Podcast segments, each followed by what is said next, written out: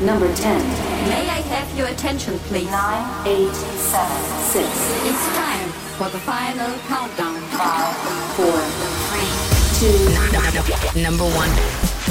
Welcome to the top 10 sports business stories of 2023. Now, to count them all down, here's your host, Brian Berger and Griggs. Well, thanks for joining us on the last edition of Sports Business Radio for the year 2023. It has been an outstanding year full of great guests. We'll get to that later. But as we do every year, we count down the top 10 sports business stories of the year, according to our crack staff here at Sports Business Radio. And I'm joined, as always, to reveal this list by executive producer Bryan Griggs. Griggs, how are you? I'm doing great. Happy holidays to you and yours and everybody uh, listening. Thanks for another great year. And yeah, it's a fun show. We always love counting it down. Uh, done this for many years with you, and uh, just a good way to close out a year every year and kind of look back at the year. And it's always funny. I mean, we say this every year. When you look back at the year, you're like, "Wow, that happened in this year." Some of these things seem like they happened 20 years ago, but it was Right. just this year. It's kind of fun. Yeah.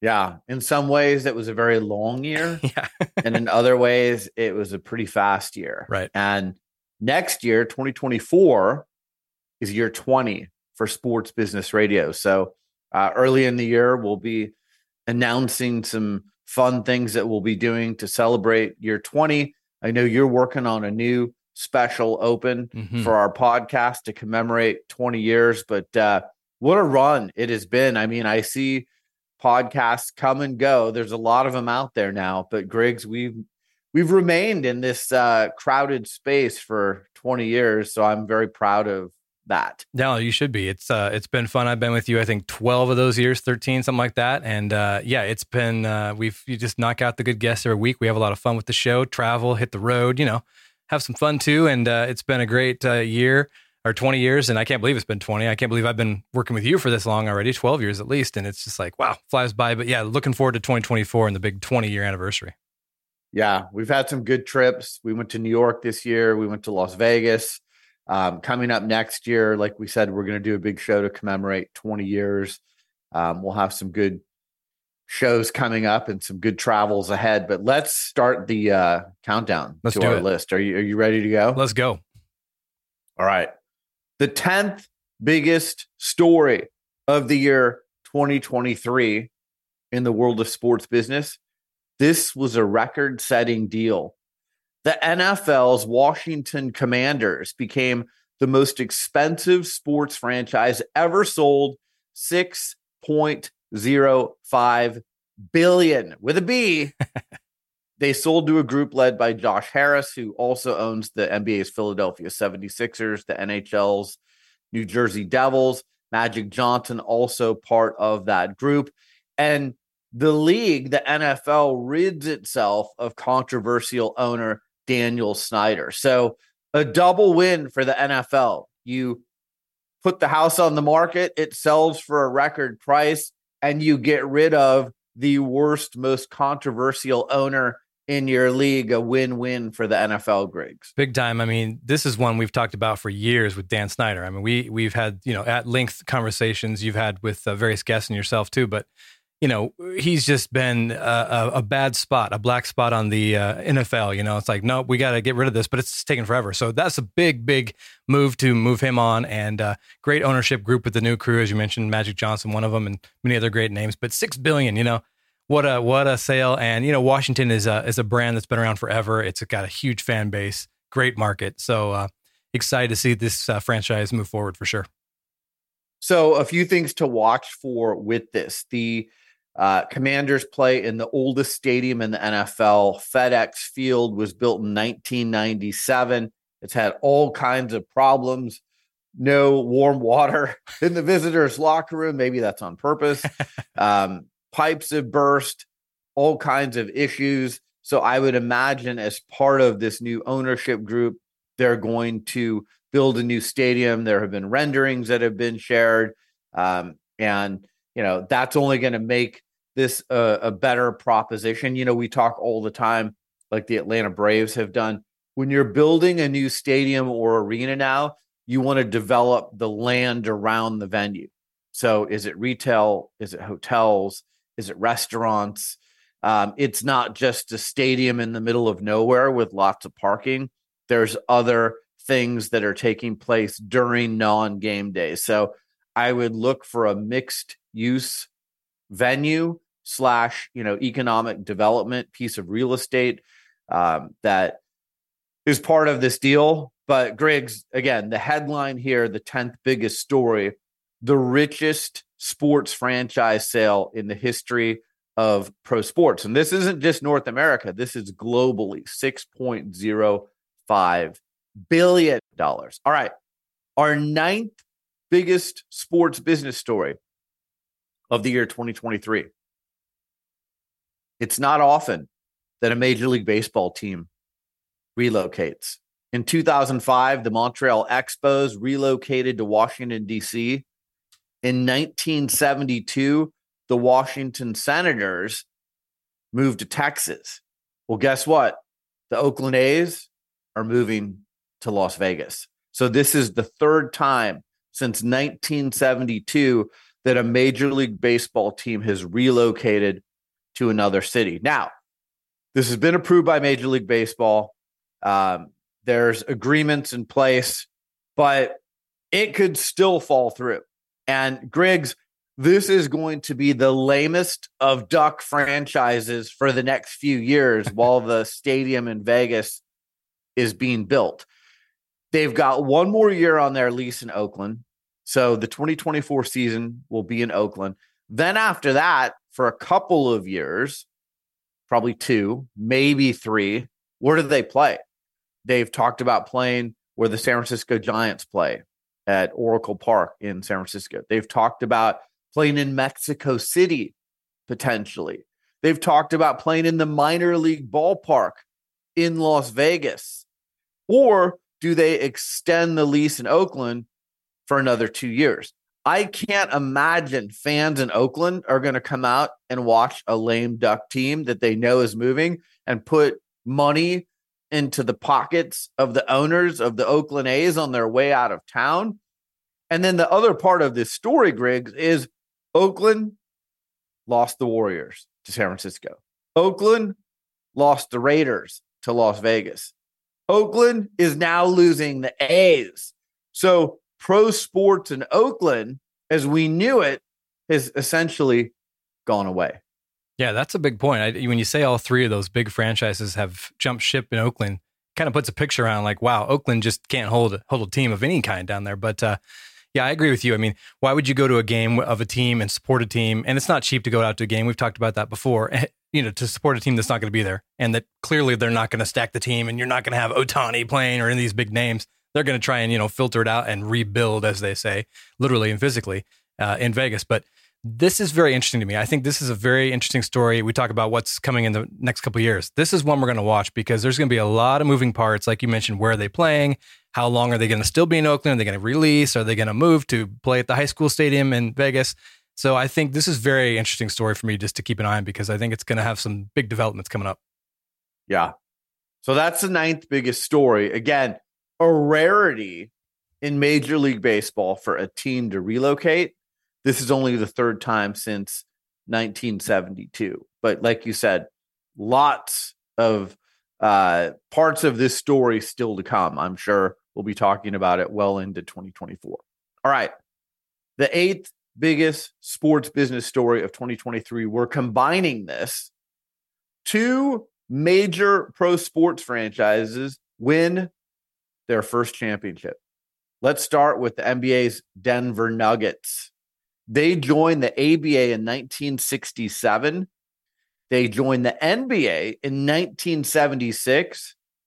They hadn't even been to the NBA finals until 2023. And they beat the Miami Heat in the NBA finals. Uh, Joker, Nikola Jokic became a household name. Um, he's won MVP awards. He won the MVP of the NBA finals, but this was long overdue for the Nuggets franchise. Uh, shout out to Declan Bolger, our friend who's the chief marketing officer for Kroenke Sports. He gets a ring. Um, but, you know, finally the Denver Nuggets break through after all of these years and they're one for one now in the NBA Finals. And there's a pretty good chance they could repeat as as long as Joker and, and Murray are healthy. Um, they're going to be right in the mix come the end of this season. So, uh, you know, Stan Kroenke owns the Denver Nuggets. He's won a championship with the Colorado Avalanche. He's won a championship with the NFL's Los Angeles Rams. He's won major championships here in the last few years, and the Denver Nuggets is yet another one for him.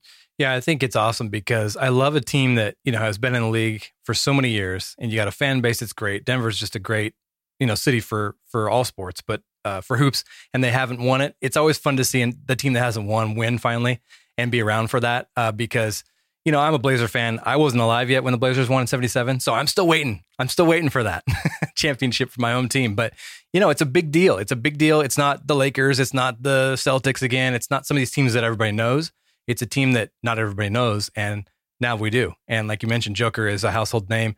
Such a fun team to watch. He is just absolutely so, he's, he's masterful on the court. He's just a, a player like we don't see every day. So, uh, congrats to the Nuggets. Yeah, they deserve it. Great year. And I, I, th- I agree with you. We could have a repeat too, for sure and it's a quote unquote small market. Right. You know, this isn't Los Angeles. It's not Chicago. It's not New York. It's a it's a smaller market. So big victory for small market teams as well. All right. The other part of this headline is the Texas Rangers. They also win their first championship. So you got the Nuggets winning in the NBA. You've got the Rangers winning in Major League Baseball. The Rangers had been to the World Series in 2010 and 2011, they finally break through and win here in 2023. Corey Seager is the MVP. Um, you know, great for the state of Texas, great for the people um, in Arlington. And, you know, the Rangers have been in Texas since 1972 and had not won a title. So this was big for them. The downside is it was the least watched World Series in World Series history. So, not a lot of people watch the Texas Rangers defeat the Arizona Diamondbacks, but nonetheless, the Rangers got that World Series victory. You know, I, I actually liked the World Series this year because it had two different teams that aren't household names in there, especially your Diamondbacks. I mean, how fun was it to have Arizona in there? Um, but I think that makes it fun for me just as a sports fan. I like having different teams. We've talked about it with national championship game in college football, you know, World Series, all the stuff. So I think it was fun to see two teams we don't see all the time play. And talk about Texas. I mean, baseball's such a long season. We talk about it too, where a team can kind of be nothing in the beginning of the season and middle. Man, they just ramped it up at that last half of the season. They were unstoppable. I mean, they were just a dominating team. They were hitting good. They were pitching good, and uh, well deserved for Texas to take the take the World Series yeah, unexpected for the Rangers to kind of break through and uh, you know come from the wild card slot right to win the World Series. So, all right, that's our eighth biggest sports business story of the year. Two franchises, the Nuggets and the Rangers, break through and win their first championships in long history. So, that's a big one. You're listening to Sports Business Radio's top 10 sports business stories of 2023. More of the countdown up next. Talent, hard work, focus, and determination got you here. Now take the right steps to prepare for your future and ensure that you stay at the top of your game, your business, your craft.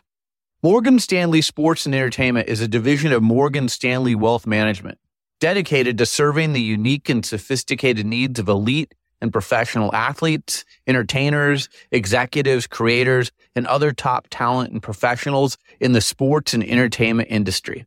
They deliver the education, strategies, and expertise you need to help advance your financial game plan at every stage of your career journey. They speak the language, they know your business. Morgan Stanley will work with you to achieve your goals. I've trusted Morgan Stanley with my personal wealth management for almost 20 years. Visit Morgan Stanley at morganstanley.com backslash GSE. Now, back to the countdown of Sports Business Radio's top 10 sports business stories of 2023. The seventh biggest sports business story of the year 2023. And this could have been maybe a little higher on the list, but the Kansas City Chiefs and Philadelphia Eagles become the most watched Super Bowl ever. They become the most watched TV program ever. Griggs, 115.1 million viewers Mm. across all platforms. Fox had the game even bigger than the game itself. Your girl Riri, Rihanna, Yeah. 118.7 million viewers tuned in to watch her 13 minute halftime show at Super Bowl 57 in Arizona. So, record setting game, record setting halftime show, record setting commercial payments, uh, $6.5 million for a 30 second ad. Advertisers are going to pay $7 million for a 30 second ad for the upcoming Super Bowl, Super Bowl 58 in Las Vegas. So, record setting all the way around, Griggs. Well, and the reason the advertisers keep spending the money is that number you said first, 115 million. That's a big number. I mean, you can't get anything in front of that many people on this planet except for the Super Bowl or any NFL, you know, game is always the highest rated, but the Super Bowl just killed it. And you know why? You've got two incredible teams led by two dynamic quarterbacks. I mean, it's must watch TV. If the Eagles are playing, you're watching. If the Chiefs are playing, you're watching. And uh, you know, it's just uh, that was a fun Super Bowl. My claim to fame with Riri is I met her when she was 15. She had one song out, Pon de Replay. To, to see her now and what she's become the you know I think she's the most wealthiest uh, female artist out there now, over a billion. But uh, it's crazy. I just looked back at that moment when I saw her in my, my radio studio back in Portland, going to a show at some little tiny venue in Portland that night for a thousand people, and now she's Super Bowl killing it. So that's pretty cool. I think Taylor Swift has her beat. Probably does. earnings. Uh, but Taylor Swift, Beyonce, and Riri, Yeah. huge 2023s for each of them. Yeah. Tip of the cap to each of those women. And, uh, you know, I know it's not sports business, but wow, did they break all kinds of concert records, movie records, Super Bowl records, halftime show records. And by the way, this was the first year that Apple, instead of Pepsi, sponsored the Super Bowl halftime show. So Apple Music has to be thrilled with the fact that 118 million people tuned in. Now, I will say this I know a lot of people love Usher. I'm just not that excited about Usher for Super Bowl 58 in Las Vegas. I know he's done his residency there. I know he's got some classics, but for a magnitude of this performance, I think they could have gotten someone better. Um, you know, we'll see. He's a great dancer. He he has done some good things. I don't know how relevant he is with the younger demo today, like Riri is, um, and some other entertainers that are out there. But you know, that's why I'm not being paid the big bucks to select the halftime performers. I agree with you. I'm not too excited about it. I agree. Great performer, great dancer. I'm sure the show will be fine, but how many viewers do you keep tuned into that show? That'll be the question. I think I talked to my son. He's 17. He knows one Usher song, the number one hit. Yeah, with Lil Jon and the whole crew. Everybody knows that song.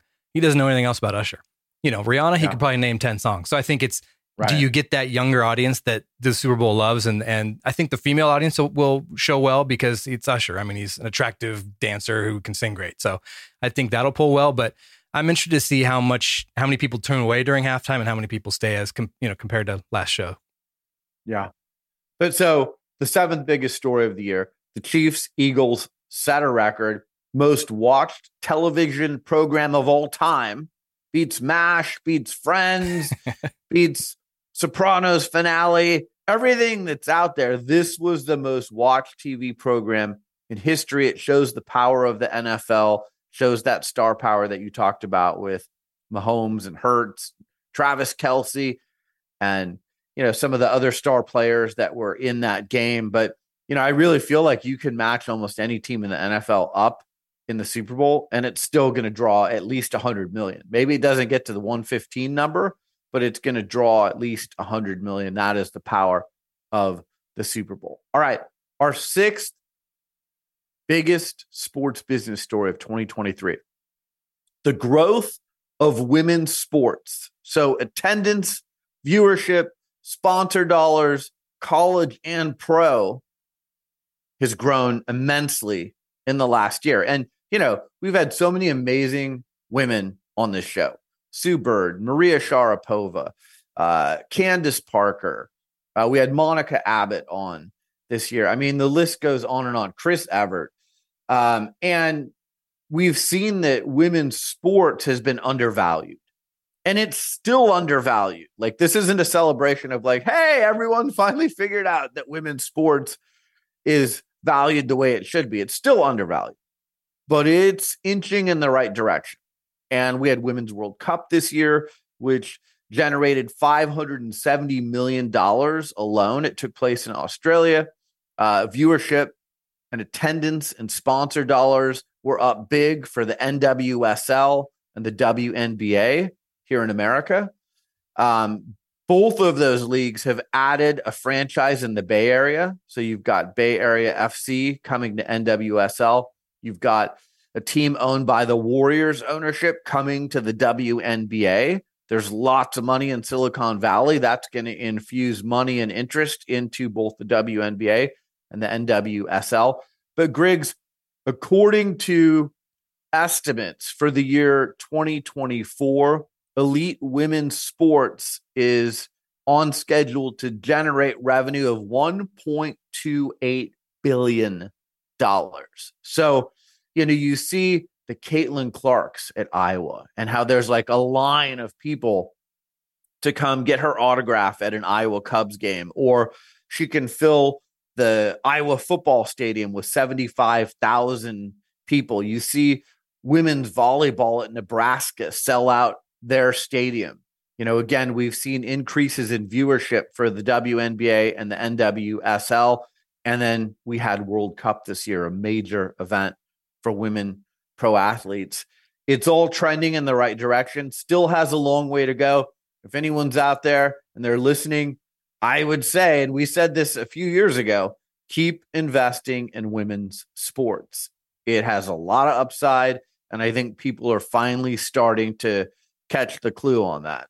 Yeah, I think you mentioned too that I was going to mention. Um, I love the growth of women's sports in the collegiate world. You mentioned the Nebraska volleyball. How cool was that in the outdoor stadium, filling the whole stadium? I love that. Caitlin Clark, she's massive right now. I'm picking up endorsement deals all over the place, and and I think that's really awesome when there's you know the college world is getting a lot of uh, you're getting a lot of respect and followings and getting to know some names, some household names in the college world, and then they go into the WNBA or wherever they end up playing. So I think that's great. And also you got um, you've got Paris Olympics coming up too, which is also great for women's sports because you get to see a lot of women's sports you don't know necessarily as much. It's not on TV every day.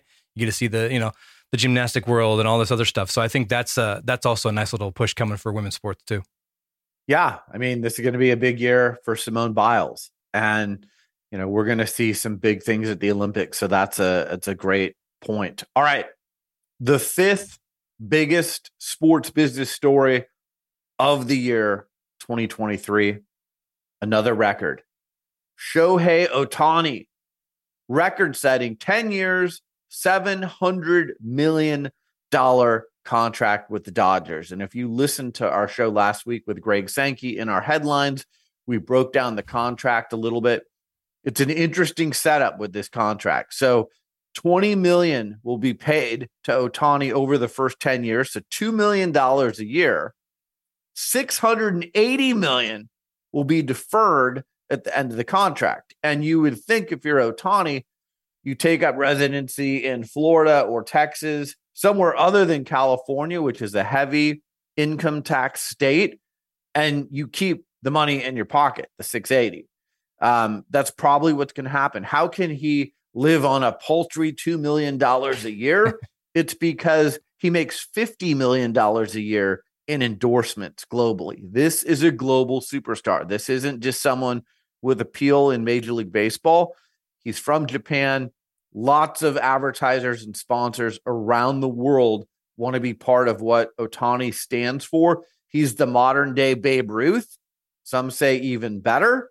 Um, and, you know, he's not going to be able to pitch this upcoming season. He'll just be a hitter, but he's a pretty darn good hitter. And then when he gets back to pitching, you've got a unicorn. Mm-hmm. You've got one of the most rare athletes in the world. I love the fact that he's gone to the Dodgers. Um, I think he needs to play for a big brand for Major League Baseball to make him the face of Major League Baseball. The Dodgers have already done a great job of marketing him. Uh, they set a record for jersey sales in one day, broke the record uh, with Fanatics that Messi had set earlier in the year when he went to Inter Miami. So, you know, already they're selling a ton of jerseys. Ticket prices have skyrocketed for Dodger games. Good thing we went to a Dodger yeah. game this year, Griggs, instead of next year. We wouldn't be able to get in to Dodger Stadium. But, you know, they already set attendance records year after year, the Dodgers. Ohtani's only going to make them stronger.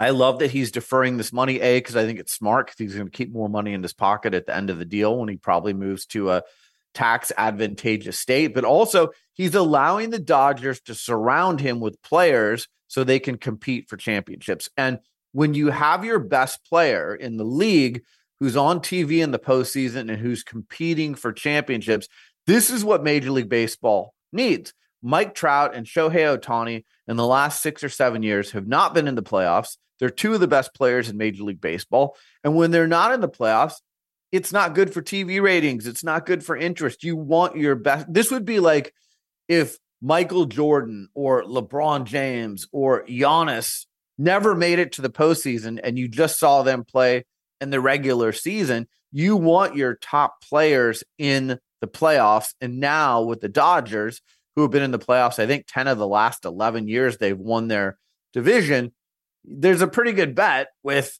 you know the roster they're building that Ohtani is going to be in the postseason most every year. Oh yeah, I think uh, it's a great team for him. And you mentioned the 50 million in endorsements. That's only going to get more because now he's on an iconic team that you know everybody watches the Dodgers. Everybody knows about the Dodgers, so he's going to even have more you know viewers uh, seeing his game. So yeah, I mean, what a huge contract! I love the the contract. I love watching these, uh, seeing these big contracts, how they kind of make them different. Everyone's a little bit different, you know. There's different things here and here, but this one's kind of one we haven't really seen with that big amount deferred to the end of the contract. So I thought that was very interesting, very smart for the agent and uh, obviously Ohtani too. But you know, I'm looking forward to him playing baseball. It's gonna be fun when he's back fully because his pitching game is just uh, it's beautiful to watch. Hopefully, that surgery will uh, keep him strong and keep him rock- rocking on the mound. But he's a, he's an iconic player. He's must watch TV, and thankfully, with being in Dodger land, we'll get to see him a lot. He's 29 years old. He'll be 39 at the end of this deal. You know, I, I think it's a good gamble if you're the Dodgers. Um, they needed pitching. Again, he won't pitch this season, but you could have him for nine years after that. Yeah. And, you know, I hope he stays healthy. He seems like he keeps himself in good condition and he's just a unicorn. He is so much fun to watch. And I'm so happy that he's going to play in a big market on a team that matters um, with an iconic brand like the Dodgers. You're listening to Sports Business Radio's top 10 sports business stories of 2023. More of the countdown up next. Hi, Brian Berger here from Sports Business Radio. Underdog Fantasy is the official gaming partner of Sports Business Radio and the fastest growing fantasy app. Underdog has a variety of daily and season long fantasy games that you can play. Best Ball Mania has $15 million in pool prize money, and first place wins $3 million. You can play as many entries as you want, and once you draft your team, you sit back and enjoy. No lineup changes needed an underdog pulls your best performers and gives you those points. You never have to worry about leaving the wrong player on the bench again. For daily fantasy, I love playing Pick'em and Rivals. With Pick'em, if I get five picks right, I can win 20 times my money. It's a fun way to do over unders on player stats as well as pit players against each other. We've got a special offer for sports business radio listeners. New users get up to $100 matched on their first deposit when they use the code SBR, like Sports Business Radio. SBR is the code to use. So download the app at underdogfantasy.com or in your app store and then enter the promo code SBR to get up to $100 to play with. Also, make sure to listen to my conversation on Sports Business Radio with Underdog Fantasy founder and co CEO Jeremy Levine. He shares the unique story of how he founded Underdog Fantasy, and he has great insight into the future of daily fantasy and sports betting. Thanks to Underdog Fantasy for being the official gaming partner of Sports Business Radio. Now, back to the countdown of Sports Business Radio's top 10 sports business stories of 2023. The fourth biggest sports business story of 2023. This might be the deal of the year. Like we just talked about Ohtani's deal. Great for Ohtani. Might turn out to be great for the Dodgers, might turn out to be great for Major League Baseball. But this deal right here, it's pretty darn good. Deion Sanders, prime time, goes to Colorado before he ever coaches a game. They bring in tons of revenue, $8 million in donations. They sold out their season before they ever played a game. Ticket sales increased $20 million. So Deion signed a five year, $29.5 million contract with the University of Colorado. He has just in the first season $280 million worth of economic impact when you estimate media exposure, ticket sales, donations, NIL. Uh, you look at the VIP money, how many stars were on the sidelines. The games are on TV and getting great ratings, even games that are like taking place at midnight or one in the morning on the East Coast. Um, it was must see TV, not so much at the end of the year. The Buffs kind of ran out of steam, but what an exciting injection and infusion of energy into Boulder. And you see how when you hire a Deion or you hire a Nick Saban or you hire, you know, one of these difference maker coaches, especially with NIL now, where you can come in and basically they say to Deion, look, if you want to turn over the roster, go ahead. Here's the pool of money for NIL. Go build a roster. And he did. And again, there's a lot of excitement there. They sold so much merchandise, but $280 million, just according to USA Today, is the economic impact.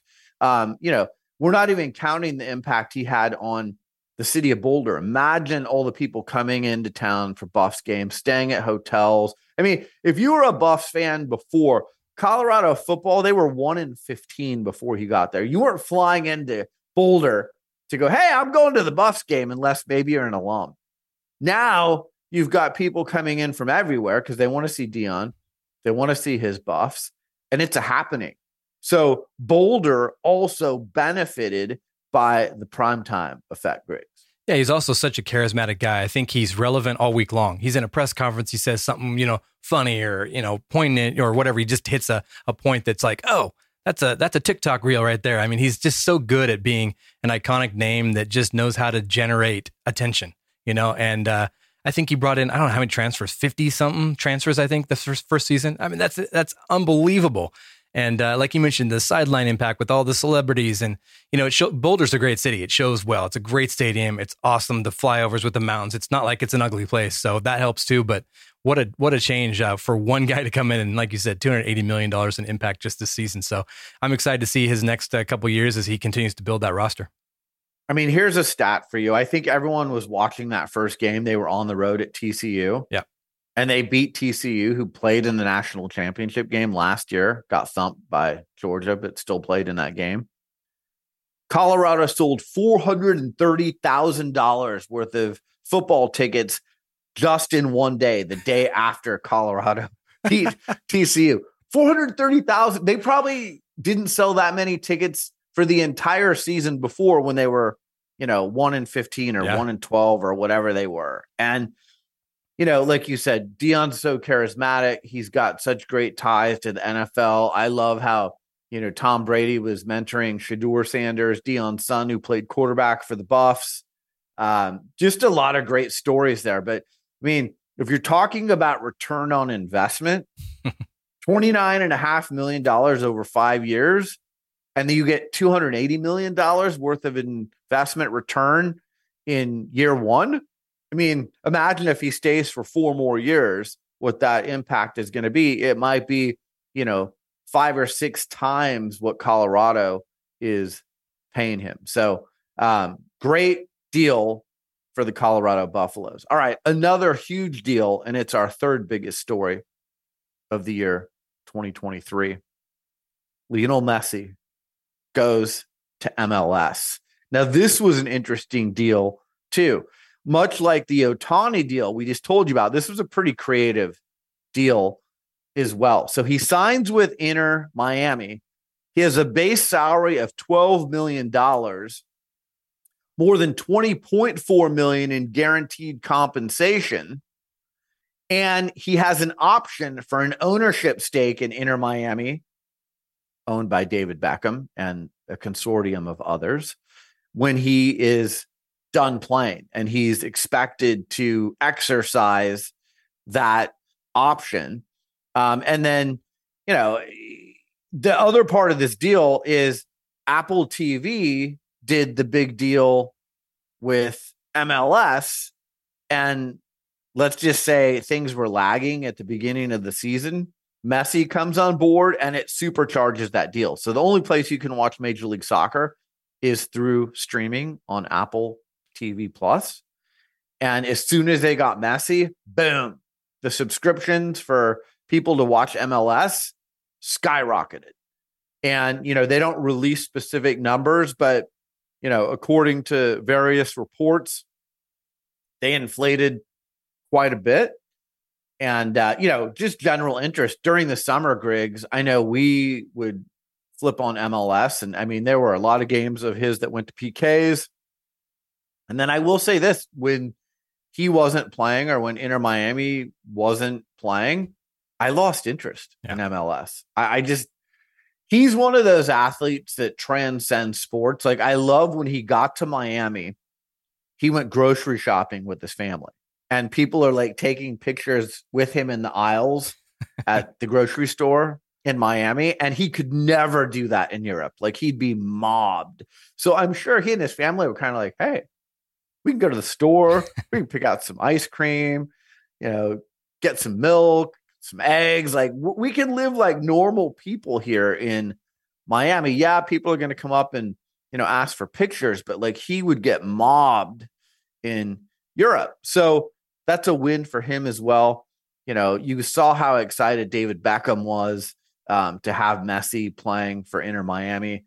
Um, you know, they had the jersey reveal and, you know, just such excitement for Inter Miami. And you saw the difference he made. He basically was playing for the worst team in the league. And then when he got there, they became one of the best teams in the league. Unfortunately for Inter Miami, they were so far down in the standings.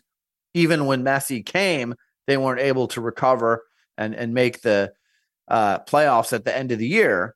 But Messi to MLS made them very relevant during the summer months, helped the Apple TV Plus deal, helped with those jersey sales. Like I said, Ohtani recently broke the record, but Messi has the second highest jersey selling um, this year with Inter Miami. So, all the way around, a great deal for Messi, a great deal for the owners of Inter Miami and a great deal for Major League Soccer and a great deal for Apple TV Plus. For sure, I think uh, it's it became must watch. I mean, he is a dynamic player. He's one that transcends. You know, he, everybody knows who he is. And game one, he comes in there and, and scores. I think two goals his first game. Like he instantly makes an impact. And they interviewed a lot of the players that play with him too. You know, they're coming off a horrible season before. I think they won one game or something, a couple games and instantly the players around him want to play better because you've got the best player in the world playing on your team and it makes the whole team better and i think we saw that too. They were dominating games they were scoring you know three four five goals a game. So uh, man he's just fun to watch. He's just you can't the, the defense they'll put three guys on him and he dribbles through them all and scores. I mean you can't stop the guy. So i think it's uh, like we talked about with joker in the nba he's like you can't you can't triple team the guy he still figures out a way to score. So i think yeah, uh, yeah it made mls fun Miami, great market, you know, fun market, very soccer friendly market. Um, I think that's fun too. So yeah, cheers to MLS on that move. Yeah. I mean, he is so much fun to watch. He creates space, which is so hard to do on the soccer pitch. Yeah. And he just needs like a little sliver of daylight to get a shot off. And like 95% of the time, if he gets that daylight, yeah. he's making it from anywhere. The angles that he can play.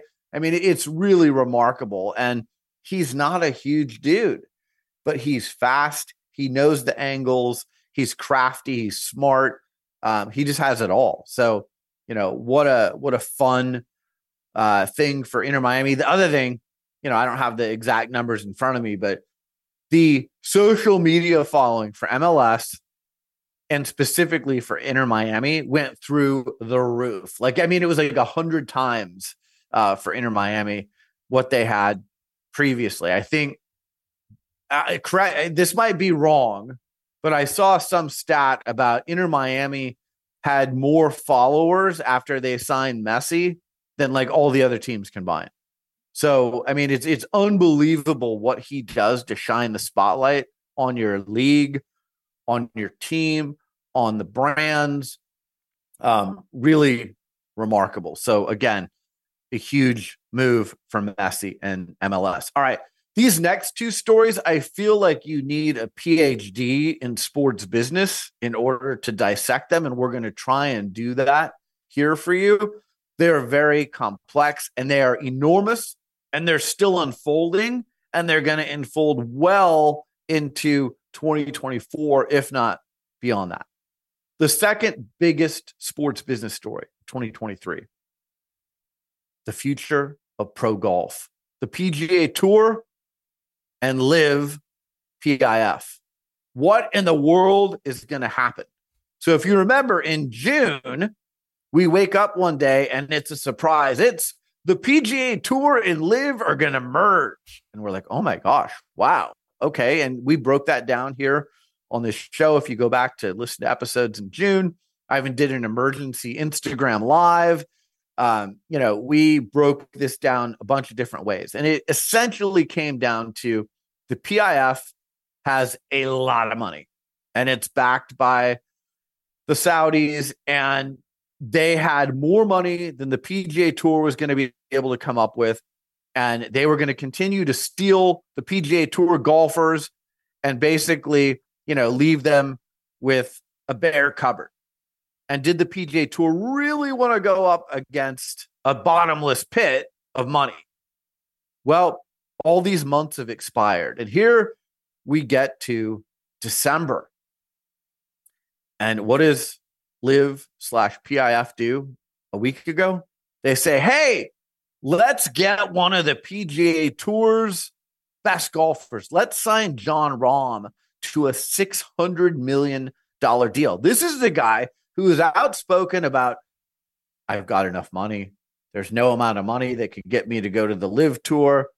I'm perfectly fine. My family's very, very comfortable. Everything's good. Well, I guess when you put a check in front of someone for $600 million, that's all off the table because Jon Rahm signed with LIV Golf and PIF, and he's off to play for them. And according to many insiders, this was that poison pill that I talked about last week. This was LIV Golf basically saying, look, we're just going to keep doing this to you. We're going to take your best golfers unless you do a deal with us. And oh, by the way, the deadline for doing a deal with us is December 31st. So we're recording this here on December 18th.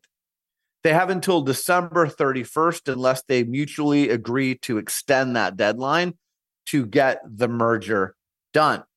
Now, Griggs, with all of that going on, You've got reports that a deal is brewing with a bunch of US sports team owners and the PGA Tour. You've got people like Tom Werner and John Henry, who own the Boston Red Sox, Arthur Blank, who's been on this show, who owns the Atlanta Falcons, uh, Wyc Grousbeck, who owns the Boston Celtics. You've got all of these people who are going to combine to inject money into the PGA Tour. It still doesn't mean that PIF wouldn't also be an investor in the PGA Tour, but the PGA Tour wouldn't need as much backing from PIF as they do right now. And again, this is like showing up to, you know, uh, I, am taking on Mike Tyson in the ring. Even, you know, 53 year old Mike Tyson is going to take me down pretty quickly. That's what the PGA Tour is going up against with PIF when it comes to money. They're always going to win that battle against the PGA Tour. You know, who do they come after next? Do they really send a shot across the bow and say, you know what? We're coming for Rory. We're coming for Tiger. We're going to put a billion dollars in front of them. We're going to give them so much money that there's no way they're going to be able to say no to this. Who knows how this is going to unfold? But you know, the other part of this story is that PIF is investing not just in golf, they've invested in F1, they're investing in tennis. Um, if you notice a pattern, they're investing in sports where the people who watch those sports have lots of disposable income golf, tennis, car racing. The fans who watch these sports have a lot of disposable income and they're very passionate about those sports. So there's a common thread. Doesn't mean that we won't see PIF maybe invest in, you know, an NBA team, um, in an NFL team, in a WNBA team or a NWSL team. What happens then? You know, obviously there's all kinds of politics around this because, you know, you can trace where this money's coming from and, you know, you can see where it's come from and and some of the the blood that has been shed for that money. Um, so there's lots of controversy around all of this, but it is a story that is going to play out probably the next time we hear something will be around December 31st. Is there a deal by the deadline? Do they extend the deal? And then what happens from there? If they have a deal, how do you move forward? If they don't have a deal, does PIF just say, all right, we're coming for everyone on the PGA Tour? Like, we are going to outspend the PGA Tour. They cannot compete with our money. We're not going to rest until we have all of the best players playing for the LIV Golf Tour. Yeah, they sure have poached some big names already. I mean, obviously, Rahm's probably the biggest as their biggest deal, but you know, you, you open up the X or Twitter every day waiting for who's the next guy that's playing PIL because it's just like this is crazy. I mean, it's just the and the amount of money. It's not like it's these little deals. Six hundred million is a, a, massive deal for a golf deal. And I've talked about this. We mentioned it uh, as we talked about this earlier in the year. But I think the one thing that I'm really curious about is where are we going to see this golf? You know, what network are we going to get a streaming service? Are we going to, you know, the PGA Tour has their thing. Well, where are we going to see the Saudi money go? Where's the streaming? Where are we going to see Jon Rahm play? Where are we going to see all these big names play? Because so far you're not seeing Mitch. You, you see highlights here and there and video things of it, but they don't have that dedicated service for for seeing these matches. So I'm curious about that. Obviously, curious about if they do make a deal. And there's been some bad blood. We've seen Rory speak out about it. We've seen other players speak out. How do you put a deal together if you've got some bad blood there? You know, with these players that are switched over and the players that are staying true to PGA. So it's going to be a big time story in 2024 for sure. Yeah, the LIV Tour right now has a deal with the CW. So their matches have not been widely seen. Right. So you're paying a ton of money for the golfers. And by the way, you know the the 600 million and the money that's guaranteed to Phil Mickelson and Bryson DeChambeau and Brooks Koepka that's just the guarantee that's not and Dustin Johnson I mean you know that's not even counting the prize money so you mm. know you could go win another 20 30 40 million for a year with prize money you're playing in less tournaments you get to wear shorts that's kind of cool yeah it's team golf. So there's a team concept attached to it, there's branding attached to it. Um, it's really interesting. I, I think there's some interesting concepts that LIV Golf has developed, like the team concept. Mm-hmm. Um, I don't mind the shorts, um, but you're right about the TV. And then the other thing to watch is as we sit here today, the LIV golfers are able to compete in the majors if the majors ever come out and say, you know what, LIV golf, you can't compete in the majors, does that change things? Because if you're Jon Rahm or Phil Mickelson or Dustin Johnson or Brooks Koepka or Bryson DeChambeau, why wouldn't you take the guaranteed money other than obviously the politics of where the money's coming from? But you still get to play in the majors. So a lot of these guys who are elite, elite they are playing for majors. They are playing for legacy.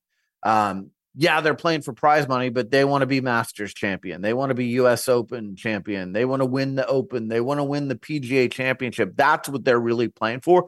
And as long as they can continue to compete in the majors, there's really no downside for them. Um, so that's going to be interesting too. If that changes in the future, that could change all of this as well. Like if we don't see a deal between the PGA Tour and LIV Golf by December 31st, does PGA Tour somehow apply pressure to the majors and say, look, the LIV golfers should be shut out of the majors? And then what happens after that? So there's going to be more dominoes falling here. This story is far from over. Um, you know, PIF has a lot of money, a lot of money, and they're going to continue to invest it, not just in golf, but in other sports. But that's our second biggest sports business story of 2023. You're listening to Sports Business Radio's top 10 sports business stories of 2023. More of the countdown up next. 5G is here. Is your stadium ready? From an immersive fan experience to efficient game day operations, 5G is transforming sports and entertainment. If you're ready to jumpstart your 5G transformation, look no further than Boingo Wireless. Boingo is one of the largest operators of indoor wireless networks in the U.S. They provide stadiums and arenas with state of the art 5G networks and support teams across the NFL, NBA, Major League Baseball, Major League Soccer, and NCAA. I'm constantly interacting with sports executives, and the reason they love working with Boingo is because Boingo manages 5G and Wi Fi networks end to end, offloading very stretched IT teams. Whether your stadium is looking to support mobile ticketing, cashless payment, or connected operations, Boingo has you covered. But don't just take it from me. Their customers include world class venues like Soldier Field, State Farm Arena, Petco Park, and University of Louisville. Boingo in 5G. Now that's what I call a win win. For a limited time, Boingo has a special offer for sports business radio listeners. They are offering a free 5G assessment for your stadium or arena. To get started, simply email sbradio at boingo.com and mention this podcast. That's sbradio at boingo.com. Our thanks to Boingo for their continued support of Sports Business Radio. Now, back to the countdown of Sports Business Radio's top 10 sports business stories of 2023. The biggest story of 2023. And we have covered this from so many different angles.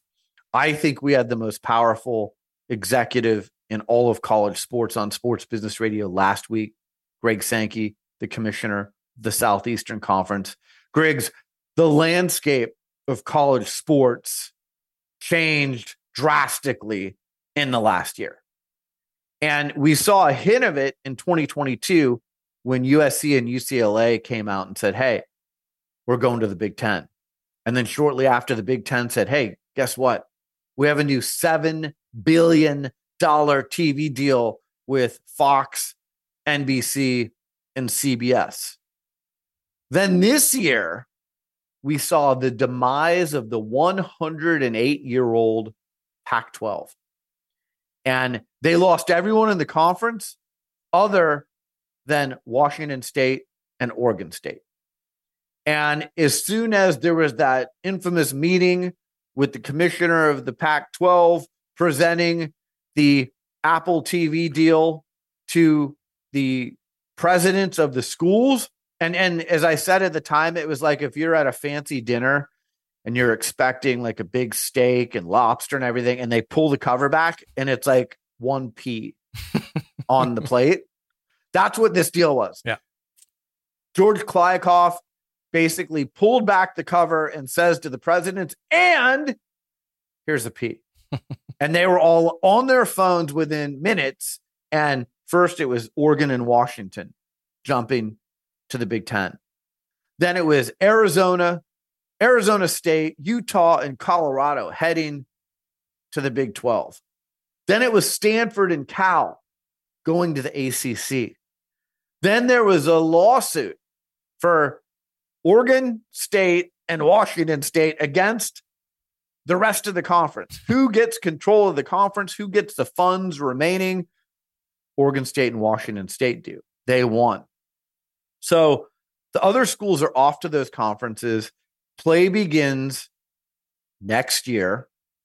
It's crazy because, you know, if you watch the comments that Chip Kelly, the head coach of UCLA, made in the last few days, and I thought they were spot on. Mm-hmm. Do you break football away from everyone else? Are you really going to say, hey, water polo and lacrosse and tennis and women's volleyball and soccer are going to travel from the West Coast, like Oregon, Washington, UCLA, and USC would be doing to go to the East Coast and vice versa? Are you really going to have the secondary sports fly all day to play on the other side of the country? Think of the expenditures, think of the time required by the student athletes to travel there and back. I just don't think it's sustainable. But from talking to Commissioner Sankey last week on Sports Business Radio, it doesn't sound like that's going to be the case. Now, the SEC is in great shape because guess what? They still have a pretty good geography of their conference. They're not making cross country trips. Their student athletes are playing in the southeastern region of the United States. By the way, while we're on this topic, and I said this earlier in the year, the Pac 12 is now the Pac 2. The Big 10 is now, I think, the Big 16. The ACC has Stanford and Cal in it. Can we call it something else? Let's change the name of the conferences. Everyone other than the SEC basically needs to change the name of their conference. This is no longer the Power Five, it's the Power Two. It's the SEC and it's the Big Ten. And the 12 team college football playoff starts in 2024, actually 2025, um, at the end of the next season. And if I was gambling and you said, Berger, picking the winner of the college football playoff you get the SEC and the Big Ten, or you get the field. Everyone else in college football, I'm taking the SEC and the Big Ten. Yeah. Every single year, the winner of the college football playoff is going to come from the SEC or the Big Ten. This is super conference time. We've talked about it with Kirk Herbstreit. We've talked about it with Mark Emmert a few years ago, who's the former president of the NCAA. This day was coming and it's now here. The other part of this is you've got the SEC's new $3 billion deal that we talked about last week with Commissioner Sankey. They're now on ESPN Disney. No more uh, CBS. That's a game changer for them. I thought ESPN did a great job and ABC this week. You saw some reveals on Good Morning America. You saw some reveals on ESPN for the full SEC schedule. Um, they've got all kinds of options because they basically have two networks that can carry games, ESPN and ABC, versus just CBS. So you're going to have afternoon games, you're going to have primetime games. The SEC is going to be big, even bigger than it's ever been before. And by the way, don't forget, you have Texas and Oklahoma joining the SEC uh, starting next season. Two huge college brands. The other part of this, Griggs, that is just mind boggling is the transfer portal. You may see players play for four different teams in four years. Some of these quarterbacks are going to go to the highest bidder. Like we talked about with Deion in Colorado earlier, these schools basically have a pool of NIL money. And they're going to go, well, I can go buy a quarterback for three million bucks, or I can buy a quarterback for two million bucks, or I can get a wide receiver, I can get the best defensive player. Where do I want to spend my NIL money? What does my team need? And the days of like just being a good recruiter and beating people out, now it's going to be you got to be a good recruiter. You got to promote the athletes so they get to that pro level, and you better bring the money. Show me the money, as they said in Jerry Maguire. And uh, that transfer portal is going to continue to spin round and round and round. We've seen this even in women's college basketball, right? Where some of the basketball players transferred to LSU. Um, you know, we've seen it in other sports, but football and basketball are the main revenue generators. And that's where you're going to see the most transfer portal moves made. And then, like we said, NIL is only going to get bigger and bigger. Like there's no turning back on NIL. I don't see them coming out in two years going, you know what? We decided we're getting rid of NIL. Now athletes can't take advantage of their name, image, and likeness. No, they're going to continue to do that. And this is what these schools have been waiting for all these years. Like, hey, if you watch the the movie uh uh one on one with Robby Benson way back in the day, he would show up at like the athletic department and they'd give him an envelope full of money and he'd go watch the sprinklers on the football field. like they literally paid him to watch the sprinklers. Now that's pretty over the top. But now you can legally give athletes money and say, "Oh, it's an NIL deal." And we're going to pay you, you know, 2 or 3 million dollars to come play quarterback at our university. I mean, how many quarterbacks have been in the portal just in the last month? And you know, your Ducks just got the guy who was playing quarterback at Oklahoma last year.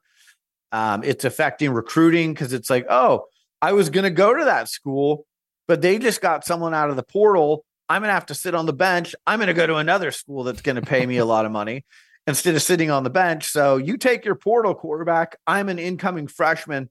I'm going to go sign over here now because I want to play from day one. I want to prove myself. And then I'm going to be up for the highest bid. And then I'll hit the portal and go to another school. I mean, Bo Nix, also your guy from University of Oregon.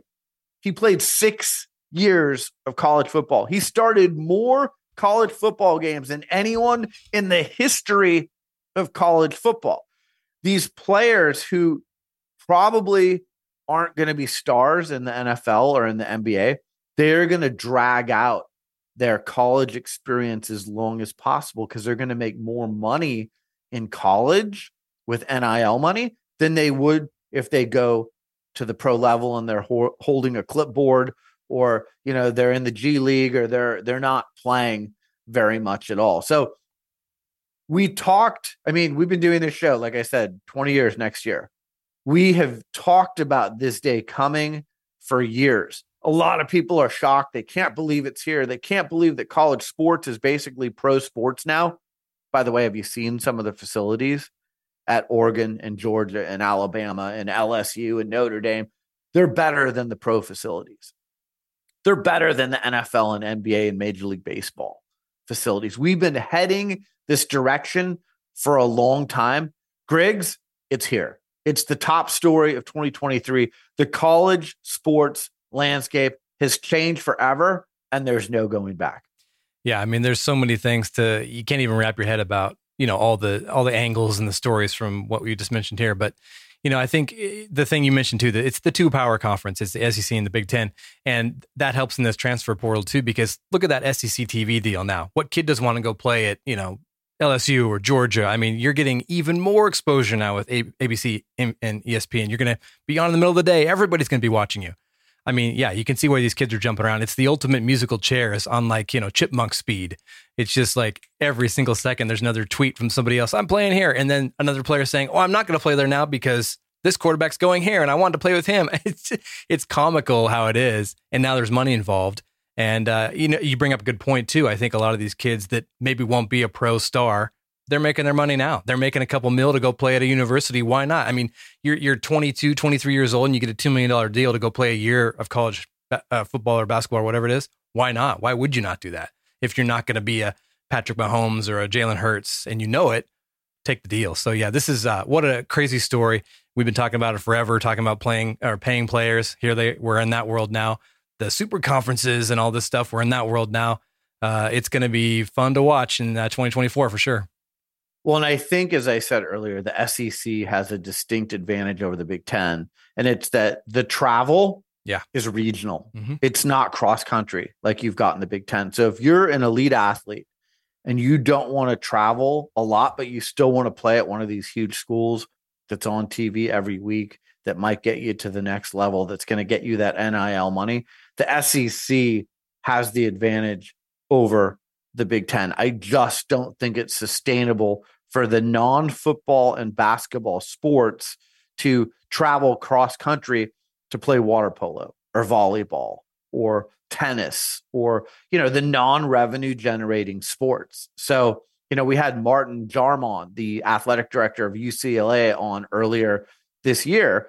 Great interview you know, from the athletic director seat, he provides some good insight into the challenges and the budgeting of how are you going to make this work growing, going cross country. Um, but you know, let's work out some of the simple things like changing the name of the conferences yeah. to the Big 16. And it's not the ACC when you have two teams from the Pacific Coast playing in the ACC, Stanford and Cal. Uh, the Big 12 has, I think, 16 teams in it now, too, because they added these Pac 12 schools. The Pac 12 has two. So, you know, let's change the names, the brands. Um, it's going to be interesting to see what happens to that Pac 2. Do they have to go to the Mountain West Conference? Do they recruit eight teams or 10 teams to come to the Pac 12? It's going to be a lot harder to get a media deal with two teams in your conference now Yeah. than it would be if you had the footprint of 10 or 12 teams in your conference. But, you know, I want someone, I know we have a lot of great, talented people who listen to this podcast. Can someone please do the autopsy documentary of the Pac 12? Yeah. I, I want to see where the bodies are buried.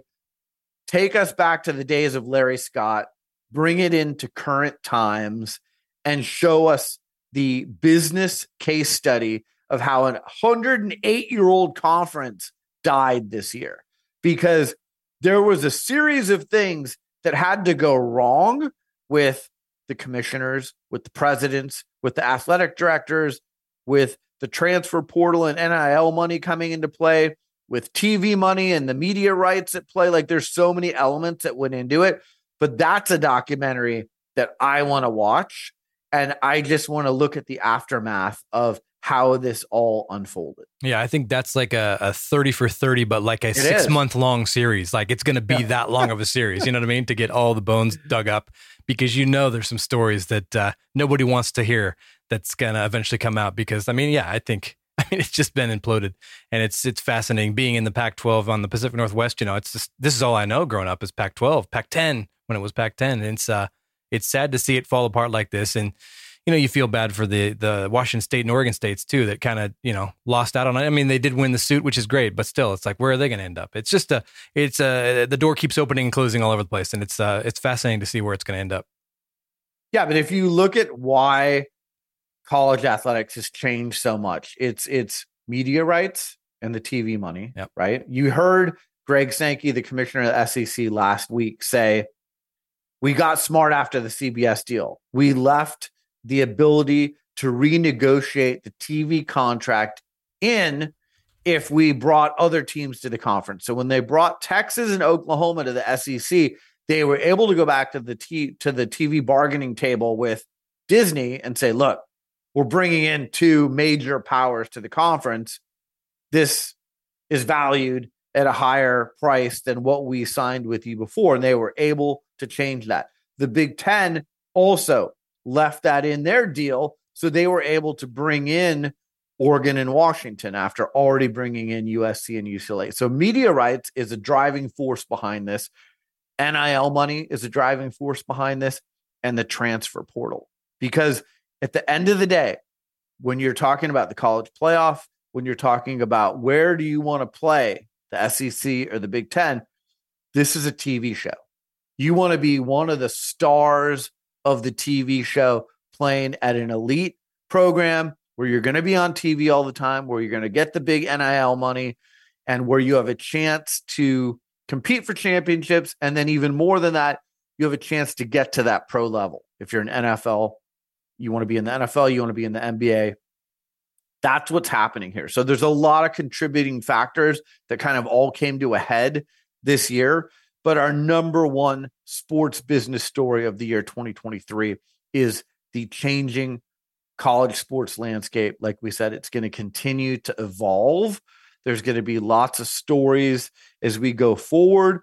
Um, but wow, what a year for the collegiate sports landscape. Well, this is exactly why you got to uh, be listening to us January 2nd and throughout 2024 because there's just there's going to be information. There's going to be new stories. There's going to be new, you know, updates on these big stories. So, you know, it makes it fun to to start a new year fresh because you know there's going to be a whole new slew of top 10. So, here we go. Yeah, and on that January 2nd show, we are going to preview 2024 and talk about some of the stories that we think you should be paying attention to. Obviously, Paris and the Summer Olympics is on that list, right? Um, we talked last week about Tiger Woods and Nike. Do they stay together? Do they split up? If you didn't hear my uh, riff on Tiger and Nike after, you know, I, here we are in Portland, Oregon. I, I've talked to some people at Nike. um, interesting insight on our show last week that I was able to provide. Um, the NBA, we had Adam Silver on two weeks ago. We talked about what's the NBA looking for in their next media rights deal. He gave us some hints as to what they're looking for. Do they get a deal done and agreed to in the year 2024? That's something to watch. AI and sports. Wow. I mean, could we see the day, Griggs, where umpires in baseball go away and balls and strikes are called by AI? And it's much like tennis, where, you know, you have uh, basically a computer telling you if the ball is in or out. Um, sports performance, analytics, all types of things could be controlled by AI. So that's going to be interesting to watch. All right. We had some amazing guests on Sports Business Radio again this year. I know I'm going to leave some people out, so I'm apologizing. I loved each and every guest that we had on this year, but here are some of the big names that I invite you to go back and listen to. Again, people, these are the smartest people in sports business. These are the people who are running the sports business world. If you listen to them, you're going to get smarter. You're going to be able to read the tea leaves and bring some of these hints that they're giving to your organization. This should be must listen for you every week, not for me, not for Griggs, but for the guests that we have on this show that are telling you where things are going. Okay, so we just mentioned NBA Commissioner Adam Silver joined us two weeks ago. Last week, it was SEC Commissioner, Southeastern Conference Commissioner Greg Sankey. So, right there, two of the most powerful sports executives in all of sports were on in the last two weeks. How about let's add in the all time leading rusher in NFL history, Emmitt Smith, was on with us. One of my favorite TV shows of all time wrapped up this year, Ted Lasso. We had members of the cast of Ted Lasso on. We we went Hollywood, Griggs, mm-hmm. and you know had a, a great day with some of the cast members and brought you a show with those interviews. Hall of Fame basketball player Tracy McGrady was on the show this year. Hall of Fame boxer and promoter Oscar De La Hoya was on the show, and that was a candid interview. If you want to hear a candid interview, no punches pulled, pun intended, listen to the interview with Oscar De La Hoya and watch his documentary on HBO. It was fantastic. My favorite Peloton instructor, Emma Lovewell, she wrote a book this year. She was on with us. That was fun for me because I'm a Pelotoner and she took us behind the scenes of how do they build the playlists and what kind of music. And you know she had a great story. She emailed the ceo at the time of peloton saying i want to be an instructor. Like she shot her shot and it worked out. So emma lovewell has a great story to share. Her book is fantastic too. I went to duke. I went to cameron indoor stadium and saw a Duke basketball game. That was on my bucket list. And while I was there, I interviewed the GM of Duke basketball, Rachel Baker. That was fantastic. So on Instagram, I posted pictures at Sports Business Radio. Um, I got to tour the facilities. I saw where everyone was camped out, the Cameron Crazies, to get tickets to the basketball game. That was fun. And then if you go way back in the year, you know, and we do this every year, and hopefully we're going to do it next year, but we're lucky enough to get Peter O'Reilly, who's the executive of the NFL, who puts on the Super Bowl, who puts on the halftime show, who puts on Super Bowl week.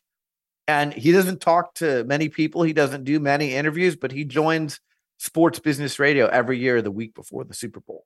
So hopefully we're going to do that again. But again, if you want to learn from the smartest people in sports business, this podcast has to be in your rotation. This should be required listening for students in sports business programs at colleges around the world. Um, there's some really smart executives and athletes who come on this show. I want to thank our sponsors this year. Morgan Stanley has been so much fun to work with and, you know, just a great financial partner. Um, Sandra L. Richards, Stephen Elmore. We had Alice Milligan, the CMO of Morgan Stanley, on about a month ago. They have been outstanding to work with. Um, Boingo has been our longtime partner. They sponsored the road show last week with Greg Sankey. Um, we were in Las Vegas at their beautiful innovation center um, with the president of the Las Vegas Golden Knights earlier in the year, Kerry Bubolz. I'm going to make an announcement right now. January 9th, it's going to be the Sports Business Radio Roadshow presented once again by Boingo. We'll be back in Las Vegas at the Boingo Innovation Center. And my guest, Miesha Tate, just a badass UFC fighter, former champion, um, has millions of followers on social media, so well spoken, doing some really interesting things. We've never really talked UFC on this show as far as like having someone on to interview. So I'm really excited. We're going to do that in front of a packed house at the Boingo Innovation Center. That's coming up on Sports Business Radio on January 9th. So Griggs, your 20 comes. We're hitting the road. We're going to Vegas right away. And we land on January 8th, Monday night. We're going to be able to sit and watch college football playoff championship game. That's yeah. going to be kind of fun too. Yeah, I love it. I mean, uh, we always have a good time traveling, and you mentioned some great uh, interviews from this past year. And credit to you for pulling awesome, awesome interviews week in and week out. It's not easy to do, and I know you work hard at it. So credit to you for that. And you're Thank great. You. are great uh, skills in interviewing. So yeah, I mean the conversations are awesome. Just hop on Spotify or uh, Apple Podcasts and just have a have a ball over Christmas break here. You know, listen to some of these interviews and learn a lot because they uh, they are. It's a masterclass. I mean, some of the names are just incredible, and they are so smart and they're so uh, intuitive and, and, and can see the future. They got crystal balls. You know, Adam Silver we had on, like you mentioned, talking about what's coming with the NBA. And, you know, it's just fun to listen to it. It's fun to learn new stuff. And uh, you got a whole book of it just sitting there. Go listen. Have a fun Christmas break listening to some great interviews. Well, and the thing that has changed in the last 20 years is these athletes are CEOs of their own brand. They have equity in deals. I mean, you look at Tracy McGrady, you look at Oscar De La Hoya. De La Hoya has had a great career as a promoter after being a boxer. He learned the business and now he's a promoter promoting the biggest fights in the world. So, um, you know, Tracy McGrady has his uh, basketball league going on. And, you know, you, again, we've had so many athletes on from Maria Sharapova to Sue Bird to Damian Lillard to um, Ken Griffey Jr. I mean, a lot of great athletes who are CEOs, and there's so much money in sports business now. We're not talking about, hey, so and so signed for $5 million. We're talking about Shohei Ohtani signing for $700 million. You could almost go buy your own team in a lot of different sports for that amount of money. So the athletes are very savvy now. They're very, very smart with how they invest their money and the other businesses that they run and the deals that they take equity in that you could turn a few million into hundreds of millions or even billions of dollars. And um, it's really been an amazing transformation to watch that maturation process over the last 20 years, but it's exciting. And it's exciting that we've had these great sponsors, Underdog Fantasy. Um, they've been a great sponsor for this year too. So thank you to them for their partnership. And, you know, we're looking forward to uh, announcing our partners for 2024 early in the year. Again, 20th anniversary of Sports Business Radio in 2024. Miesha Tate coming up on January 9th. That January 2nd show, we're going to try and read some tea leaves and tell you what's coming in 2024. Super Bowl is going to be coming up quickly. College football playoff is going to be coming up quickly. So, you know, right when 2024 comes around, Griggs, we're going to hit the ground running. Yeah, I love it. Just just no shortage of uh, fun stories to look forward to in 2024 and big deals. Like you mentioned, money is just insane. It keeps going up. I'm excited for Super Bowl. That's always fun just to get the data after the game to see how many viewers and how much the commercials played. And yeah, it's just fun. It's a it's a fun show. Love working with you. Obviously, we have a good time and looking forward to a new, new fresh year. Yeah, thank you for all your amazing work and your contributions. Like you said, you we've been working together for years. Um, I have as much fun traveling with you as I do doing the show. Like, yeah. you know, not everyone is a coworker that you want to travel with. You and I, we kill it. we do. Road. We do. We, we have the best food. We go to Dodger games. we hang out in Vegas and I show you how to lose money playing craps. That's true. Like, I mean, we we've got it all dialed in. We we go to Canter's Deli in Hollywood and make friends with the servers there and we eat our dinner at 4 30 p.m. with the seniors. like we we have fun wherever we go. And you know, I, I cherish all of those times. And uh, you know, as we get older, it's even more important that we have fun during those times. Yeah, life's too short. You gotta you gotta hang out with people you like hanging out with and have fun while you're doing it because uh, there's too much bad crap in the world. You gotta have fun when you can have fun. I agree. Yeah. All right. Let me plug a few things. You already plugged that you can listen to this podcast on Apple Podcasts, Spotify Podcasts. We actually have a YouTube channel. So if you go to sportsbusinessradio.com, it's our hub. It has links to Spotify, Apple Podcasts, and our YouTube channel. But if you just Google Sports Business Radio YouTube, you can watch some of our interviews as well. Um, we've got, you know, Nicole and Jeff on our team now. Um, we've got really good video clips that we're going to be doing in 2024. Um, if you want to follow us on Instagram at Sports Business Radio, on X, we're at SB Radio. Threads and TikTok, we're also at Sports Business Radio. So, you know, we're in a lot of different places, but the main component of all of this is this podcast. That's where it all kind of comes together. That's where you're going to get valuable insight from the guests that we have on each week, the biggest names in sports and business. And, you know, I'm excited to attack 2024 with a vengeance and, you know, really get after it in our 20th year. Um, as you will hear with our new open, I take pride and I wear the badge proudly that Danica Patrick called me the OG of podcasting. And, uh, you know, there might be a few podcasts that have been around longer than 20 years, but we were pretty much on that cutting edge. I know podcasting started in uh, 2007. So we started as a radio show in 2004. We were on local Portland radio. Then after a year, we graduated to Sirius XM radio.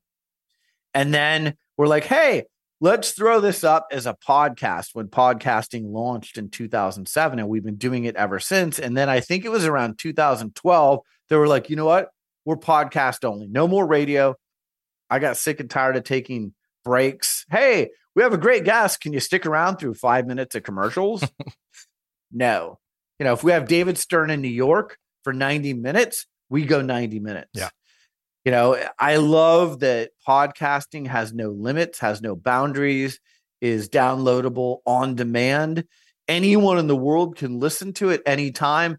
And then, you know, as I've said, if I'm being reflective here for a minute, unless they get rid of the internet, long after I'm gone, people are going to be able to listen to these conversations. Mm-hmm. And I treasure that, that people will learn. I mean, look at how amazing it is that we can look back on David Stern's, you know, thoughts at our roadshow in 2016. We replayed that about a month ago from the vault.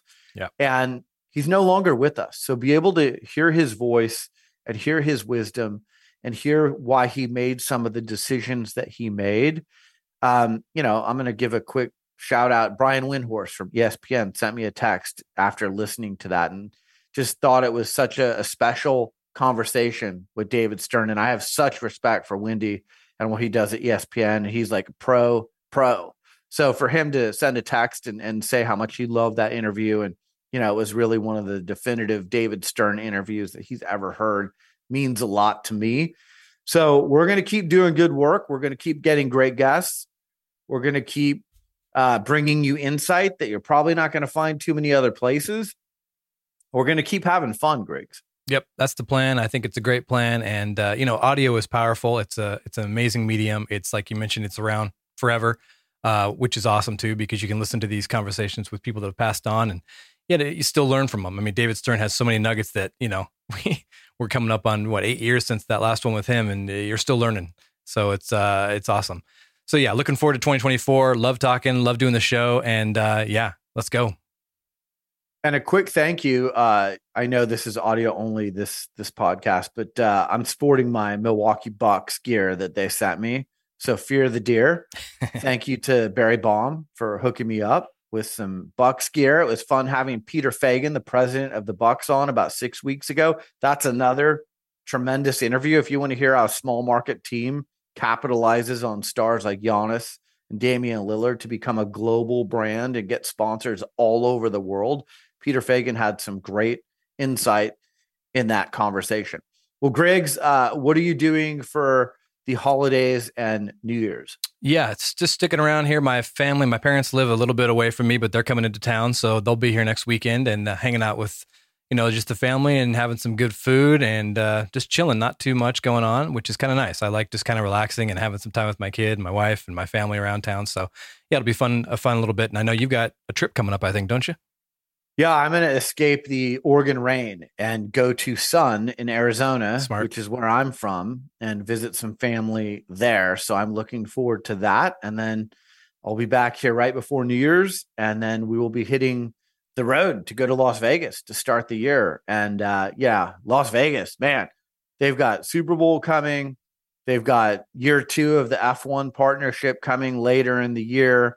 They've got the A's coming potentially. NBA is probably going to be coming at some point. Lots going on in Las Vegas, and we'll be in the mix uh, right off the bat on January 9th with the Sports Business Radio Roadshow presented by Boingo. I also want to thank our listeners, our viewers on YouTube, our followers on social media. I love when I hear from the people who uh, listen to this show or watch this show or follow us on social um, you know, we really take those interactions seriously and love hearing from people.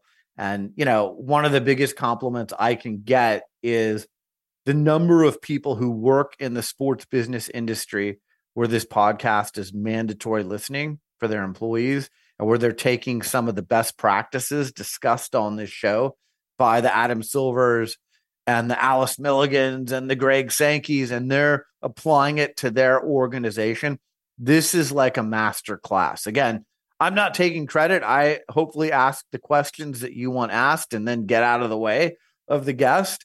But we have some really smart guests who are on this show. And if you listen, I think there's a lot of nuggets that you can apply to your organization immediately. And these guests show you the tea leaves and tell you where things are going. So, um, you almost by osmosis get smarter if you listen to sports business radio every week. Great. No, I think so. I think uh, I, I look forward to the interviews every week because I do. You, I'll learn business, you know, tidbits that hey, I can use this even in my little world, you know, of business, you know, and uh, it's so fun to just learn from people that are are brilliant people and brilliant minds that have a history of you know proven results, and you can take their their input and be like, I can use this because it works for them. It can work for me and whoever else I'm talking to. So I think it's a learning experience every single week and it's fun to do that. The last thing I'll say is uh, I just hit double nickels. So December 15th, I turned 55. And, you know, I think back 20 years, I was 35 when I started this show. And so much has happened. You know, I, I had a daughter, um, I'm divorced. Um, you know, lots of relationships have come most of them have stuck around some have gone but you know life happens right and there's just some amazing people that we've met along the way who i cherish as friends now um, i'm so fortunate to have been friends with someone like david stern and people i have such respect for in this industry who you know i'm able to text or call yep. um, and, you know, it really is a blessing to be able to sit in this seat and have these conversations and get smarter and interact with some of the smartest people in the world. And, and, you know, some of these people have become friends. So, um, you know, I'll tell you a very quick story. And this is, please don't think this is name droppy. This is not about me. This just shows you uh, some of the amazing people that that come on. When NBA Commissioner Silver came on with me a couple weeks ago, at the very end, I sent him an email and I thanked him for coming on Sports Business Radio. Within an hour, he had answered the email. Thank you. Happy holidays. I mean, you want to talk about a class act? Mm-hmm. The fact that I get to interact with people like that and have direct access to them, and you know, you see what class acts they are. Um, it's pretty cool. So, you know, if you had told eight year old Brian Berger with uh, NBA posters of Michael Jordan and, you know, NFL posters of Walter Payton on my walls, yep. uh, that I'd be doing this and I'd get to talk to some of the people that I've gotten to talk to over the last 20 years. I probably would have said, "Nah, I think you're you're smoking something." I, am not sure that that's going to happen, um, but it's happened and it's been life changing and it's pretty cool. So you know, thanks to everyone out there who has made this dream a reality. Well, you talk about, you know, relationships and people are the key in life. And when you meet people that are solid people and you can have relationships and grow those relationships and form just a bond that you don't have with with everybody. And that that makes such an impactful thing happen in a life. So I think and we saw that with the COVID thing when you're not talking to people, you're not seeing people, you're not meeting people. It humanity is supposed to be with people. We're supposed right. to be around people and talk to people and have relationships. So I think you hit on a good point there of getting to know these people and learn from them and and have access to them and be able to talk to them and you know it makes a big difference and, and you really can learn and, and really change your own life because of relationships you have. So I think it's awesome. Well, you bring up a really good point there, and and it's kind of the last nugget that I'll share is attendance across the board: NFL, NBA, Major League Baseball, NWSL, WNBA he was all record setting this year. Yeah.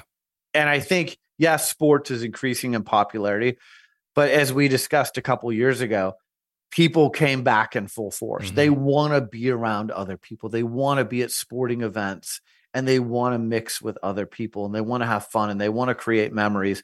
And sports is a way for people to be able to do that. So it was so cool to see in 2023 that it was fully back for the first time in a couple years and hopefully it remains that way. But you're right. People are meant to be together in person. You know, I'm old enough now where I don't like just communicating with people on text or email or social media. Like I want to see people in person. And, you know, I think that's where the magic happens. I agree. And live sports, you're right. There's something about being with other people cheering for that goal with, you know, 50,000 people around you doing the same thing the energy is unmatched. You can't find that anywhere else, and you definitely can't find it sitting in a COVID house with uh, you know an empty stadium. So I think uh, it's so awesome that it's come back and everybody's like, all right, we're back in force. Let's make some noise. Let's cheer for our team, and I love it. All right, I want to wish everyone a happy holiday season, um, a safe and happy New Year. I hope that people are with uh, friends and family and just people that you enjoy their company. Um, and we look forward to year 20, which will start for us on January 2nd. Happy holidays from all of us here at Sports Business Radio.